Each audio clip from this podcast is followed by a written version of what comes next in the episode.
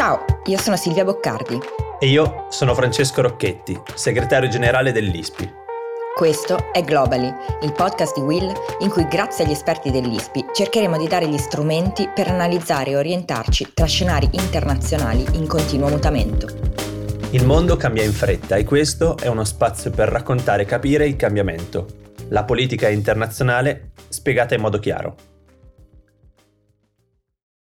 I manifestanti continuano a scendere per le strade di Khartoum, in Sudan, dopo che le forze armate del paese guidate dal generale Abdel Fattah Burhan hanno sciolto il governo civile, arrestato i leader politici, tra cui il premier, e hanno proclamato lo stato di emergenza.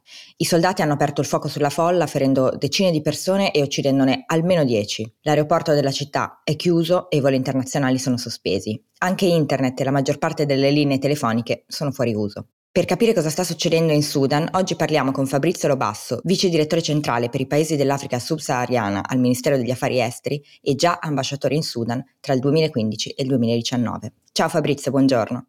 Buongiorno, buongiorno a tutti e grazie per l'invito. Buongiorno, ciao Fabrizio. Io per iniziare, prima di arrivare nella cosa calda che, di cui poi parliamo oggi, che sono i fatti dei giorni passati, di questi giorni, ti chiederei di partire un po' dall'inizio. Raccontaci un po' chi era Bashir eh, e come ha segnato il paese.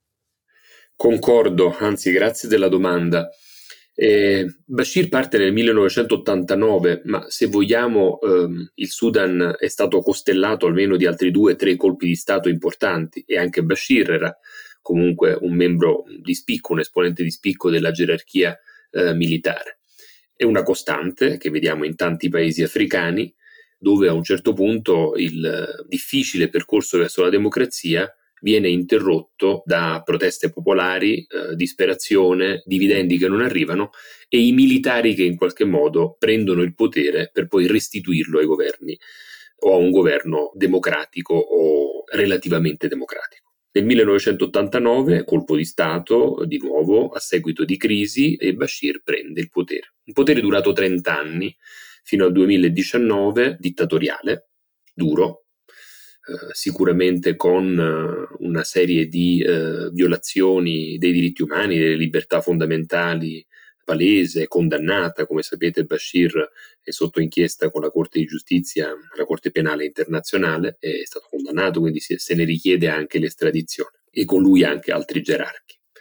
Un periodo molto difficile in cui in qualche modo il Sudan passa attraverso crisi economiche, crisi sociali, crisi sociali che partono da molto prima. Il Sudan è un paese molto composito, molto variegato, che effettivamente ha nella parte eh, nord eh, un, un attaccamento molto più forte all'Islam, dove vige la Sharia, dove in qualche modo l'occhio è puntato verso le monarchie del Golfo. Una parte a sud che poi nel duemilaundici ha proceduto alla secessione ed è diventato il Sud Sudan con capitale Giuba, fortemente Eh, caratterizzato sia a livello religioso, sociale, etnico da una popolazione molto più orientata, molto più virgolette africana eh, in questo. Sì. Questa convivenza è stata molto difficile e poi dopo è sfociata diciamo in in problematiche che, come sapete, poi hanno portato a una serie di problemi. Ti volevo proprio dire, infatti, sì. Appunto, tu raccontavi che nel duemiladiciannove l'era Bashir finisce e sì. Volevo proprio chiederti questo, come abbiamo fatto da eh, la fine dell'era Bashir ad arrivare a questo punto, che cosa c'è nel mezzo? Quando sono andato via e quindi nel settembre del duemiladiciannove, con la caduta di Bashir nel mese di aprile e i lunghissimi negoziati tra eh, le forze del cambiamento, quindi la società civile e i militari che in qualche modo collaboravano per la costruzione di un nuovo Sudan, accordo che poi è sfociato nel duemiladiciannove, nell'agosto, in un governo di transizione, sono andato via con la, la felicità di vedere un paese in cambiamento, in rapido mutamento e mm-hmm. pronto a involarsi in questa nuova luna di miele con la comunità internazionale. Dall'altra parte con qualche dubbio, e cioè per una mancata inclusività di tutte le aree e di tutti i settori della società civile e della società politica del, del Sudan, soprattutto dopo trenta anni di eh, dittatura. Quindi che cosa è successo? È cominciata, come dicevo, questa luna di miele con la comunità internazionale. Gli Stati Uniti hanno eh, fatto cadere in qualche modo limiti importanti, eh, barriere importanti. Eh, il Sudan è sparito dalla lista dei paesi sponsor del terrorismo eh, è cominciato un rapporto nuovo con le istituzioni finanziarie internazionali, in particolar modo col Fondo Monetario Internazionale, che quindi ha lasciato che il Sudan arrivasse fino a quello che viene chiamato in gergo il decision point, che serve poi per azionare eh, l'iniziativa eh, dei high indebted poor countries, eh, mm-hmm. che serve quindi a eh, far affluire eh, denaro e finanziamenti per la ristrutturazione dell'economia e del sistema economico, istituzionale, finanziario del, del paese.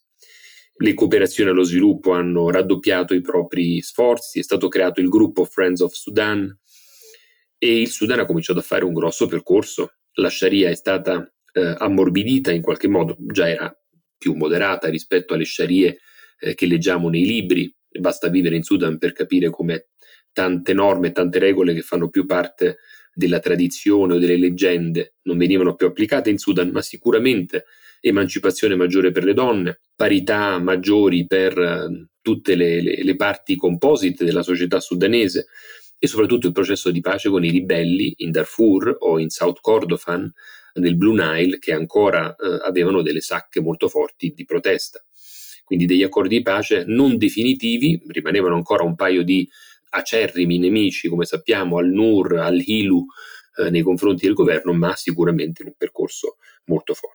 Unione Europea fondamentale in questo frangente, sia per quanto riguarda il mantenimento, il, so- il sostegno a questo governo di transizione civile-militare, con un inizio eh, a presidenza militare. Sapete che il presidente del Consiglio Sovrano è il generale Burhan, che avete visto anche in conferenza stampa eh, dopo il, il colpo di Stato di, di due giorni fa, sì. E sicuramente con la promessa poi che questo governo transitorio nel duemilaventidue passasse in mano civile per un altro periodo transitorio nel quale nel frattempo si ricreavano le istituzioni, soprattutto l'assemblea parlamentare, e arrivare ad elezioni nel duemilaventitré, elezioni democratiche. Scusami Fabrizio, sì.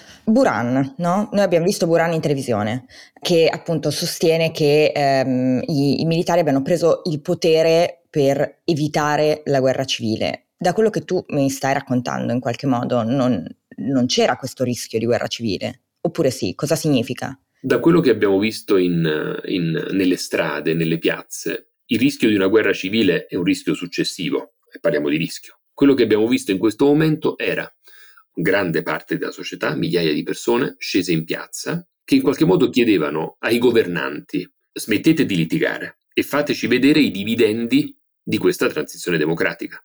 Perché al momento abbiamo visto parole stupende, accordi firmati stupendi, grandi passi avanti, ma di base ancora eh, esistono delle sacche di povertà e de- una sofferenza insita nella povera gente, nella, nelle fasce più vulnerabili della popolazione, eh, che non era stata ancora intaccata.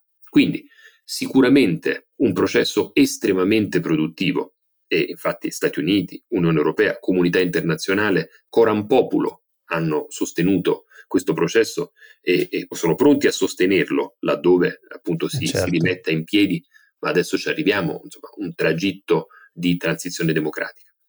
Per le persone ancora eh, non vi erano dei risultati e si risentiva fortemente questa conflittualità tra la componente civile, che devo dire molto composita. Quando sono andato mm-hmm. via il F F C, cioè il gruppo delle forze di libertà e del cambiamento, era fatto da sessanta gruppi, sei zero, che passavano da un partito come l'Umma Party, conservatore, che faceva capo al leggendario Sadiq al-Mahdi, altro personaggio deceduto da poco ma sicuramente che ha fatto la storia del Sudan nel bene e nel male, fino al Partito Comunista o il Partito Baath o al Partito Socialista. Quindi era talmente composito, soprattutto fortemente orientato con una composizione giovanile e probabilmente anche caratterizzato da forti contraddizioni, ma anche da forti recriminazioni nei confronti del regime passato. Dall'altra parte i militari, al di là di quello che spesso si legge, cioè l'appartenenza, il ricordo di Bashir o addirittura la fedeltà, quello che più conta da un punto di vista interculturale, che a me piace sottolineare, è questa forte differenza di visione del paese,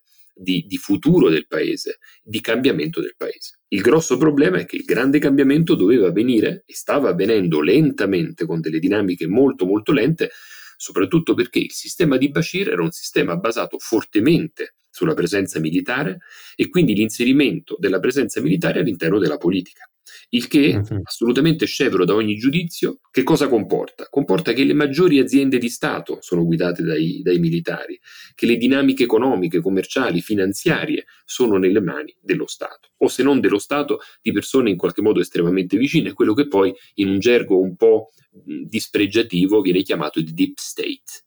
Il deep Chiaro. state è lì, è rimasto lì, ehm, in qualche modo ha tentato di dialogare con le nuove forze del cambiamento. Questo dialogo si è spesso inceppato e la popolazione lo ha risentito, soprattutto non tanto in termini comunicativi o, o di stampa o di manifestazioni eh, scritte, ma sicuramente nelle proprie tasche, quindi nella, nella impossibilità di vedere i risultati, per esempio, della stabilizzazione dell'inflazione, che solo da qualche settimana a questa parte ha cominciato a rallentare, oppure negli aumenti degli stipendi, eh, nel, nella possibilità di avere delle compensazioni a quelle certo. che erano anticamente le eh, sovvenzioni alla farina, all'elettricità, al gasolio, che dovevano essere compensate. Questo non è successo ed oggi, da questo scontro che ha paralizzato il paese o che almeno ha rallentato e allungato fortemente le dinamiche della ripartenza, si è rotto qualcosa e quindi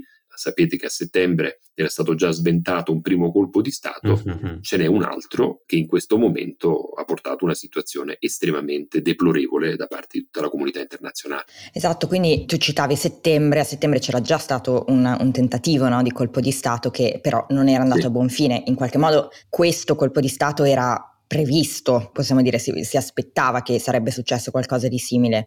Ora che siamo in un momento, diciamo, di transizione, che cosa potrebbe succedere nell'area? Cioè, qual è il significato di questo colpo di Stato, di questo tentativo di colpo di Stato per il resto dell'Africa orientale? Allora, intanto, situazione estremamente complicata. Io in questo momento mi trovo a Kigali, dove una parte della conferenza U E U A, Unione Europea, Unione Africana, è stata dedicata anche a una dichiarazione sul Sudan. Come potete immaginare, è diventato eh certo. uno degli argomenti del giorno. Situazione estremamente complicata perché da una parte non parliamo di un colpetto di Stato, parliamo comunque del generale Burhan, del presidente quindi del Consiglio Supremo, che va in televisione e spiega. Quindi vuol dire che vi è una compattezza del, dell'azione in questo momento del corpo militare eh, che eh, ci fa capire che siamo davanti a una questione seria su cui bisogna ragionare e non a un tentativo di una frangia deviata o eh, di una parte, diciamo così, sporadica del, del corpo militare. Abbiamo davanti purtroppo una situazione di muro contro muro in questo momento e credo che sia anche giusto, eh, almeno in questa fase. Gli Stati Uniti, eh, ieri, l'Unione Europea, hanno fatto sentire la propria voce e l'hanno fatta sentire in maniera molto molto forte. In che senso? Sicuramente la ripresa del percorso delle riforme democratiche, quindi attenzione al rispetto del rule of law, dei diritti umani, della democrazia, incluso il diritto fondamentale dei cittadini a eleggere un governo civile liberamente espresso dalle proprie preferenze. Eh certo.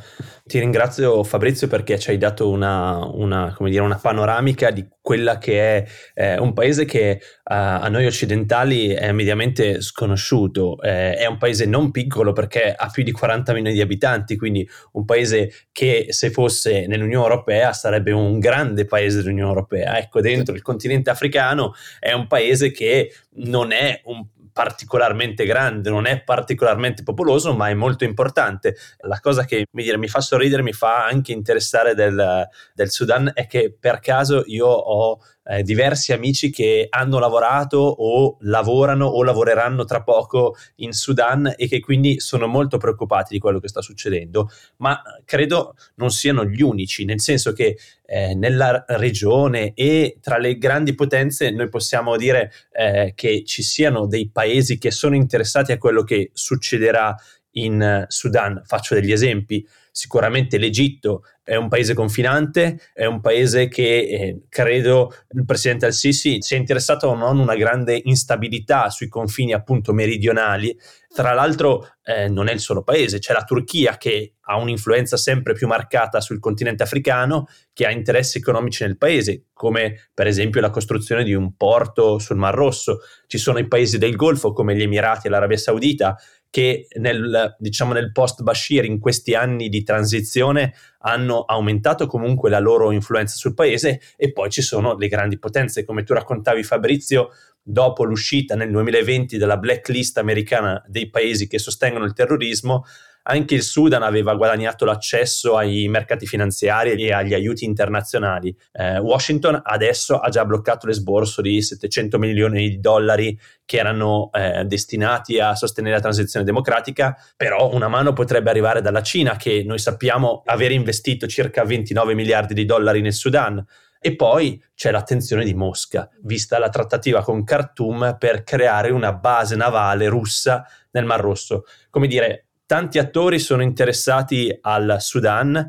Per una volta eh, l'interesse delle grandi potenze sembra essere in qualche modo comune, no? Quello di avere un Sudan politicamente più stabile, ma mo- noi sappiamo che questa potrebbe non essere una buona notizia per la democrazia eh, del paese, perché certo, come abbiamo conosciuto i processi di transizione democratica in Africa, Fabrizio credo tu potrai confermarlo, sono spesso fragili e spesso per arrivare a un paese stabile non si guarda alla democrazia. Noi ti ringraziamo, eh, la tua conoscenza del paese ma anche la tua, come dire, sapienza diplomatica oggi ci hanno in qualche modo affascinato e ci hai raccontato la storia di un paese veramente complesso eh, nel quale quello che sta succedendo dobbiamo eh, guardare, perché è importante non solo per quel paese ma anche per tutta la regione. Silvia, se tu sei d'accordo, darei l'appuntamento a tutti alla settimana prossima. Grazie Grazie Fabrizio e grazie per averci insomma dato un quadro più specifico su quello che sta succedendo, che è comunque in evoluzione, quindi noi in questo momento stiamo monitorando, mentre parliamo, no? Stanno avvenendo eh, delle cose in Sudan, e quello che noi speriamo sempre a Globally è che eh, la popolazione, i civili possano avere Eh, finalmente la possibilità di esprimersi in modo libero. Quindi eh, ti ringraziamo e ringraziamo tutti quelli che ci hanno ascoltato oggi e ci sentiamo la prossima settimana. Grazie a tutti voi, a presto.